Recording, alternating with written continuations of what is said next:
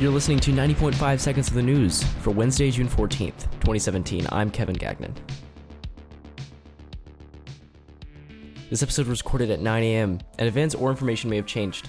For up to date news coverage, you can go to thedailygamecock.com or follow us at WSC News on Twitter.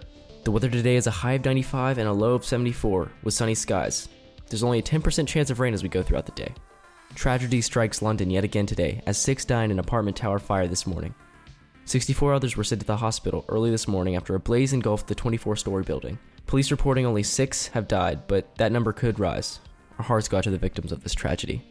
Big news from North Korea today as University of Virginia student Otto Warmbier was released after 17 months as a prisoner of the North Korean government. This as tensions with North Korea have been rising over the past months due to military posturing and missile launches on the side of Pyongyang. Otto was sentenced to 15 years of prison, but has been in a coma for most of the past year.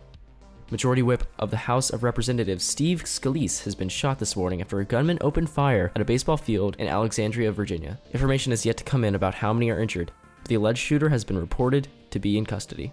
The Columbia City Council gave approval to an increase in property taxes and more as they determined the 2017 2018 budget last night. These increases are meant to help cover infrastructure costs, but opponents say that this is problematic for people on a fixed income.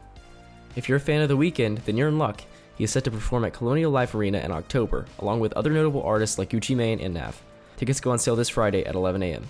This has been 90.5 Seconds of the News. Thanks for listening and have a great day.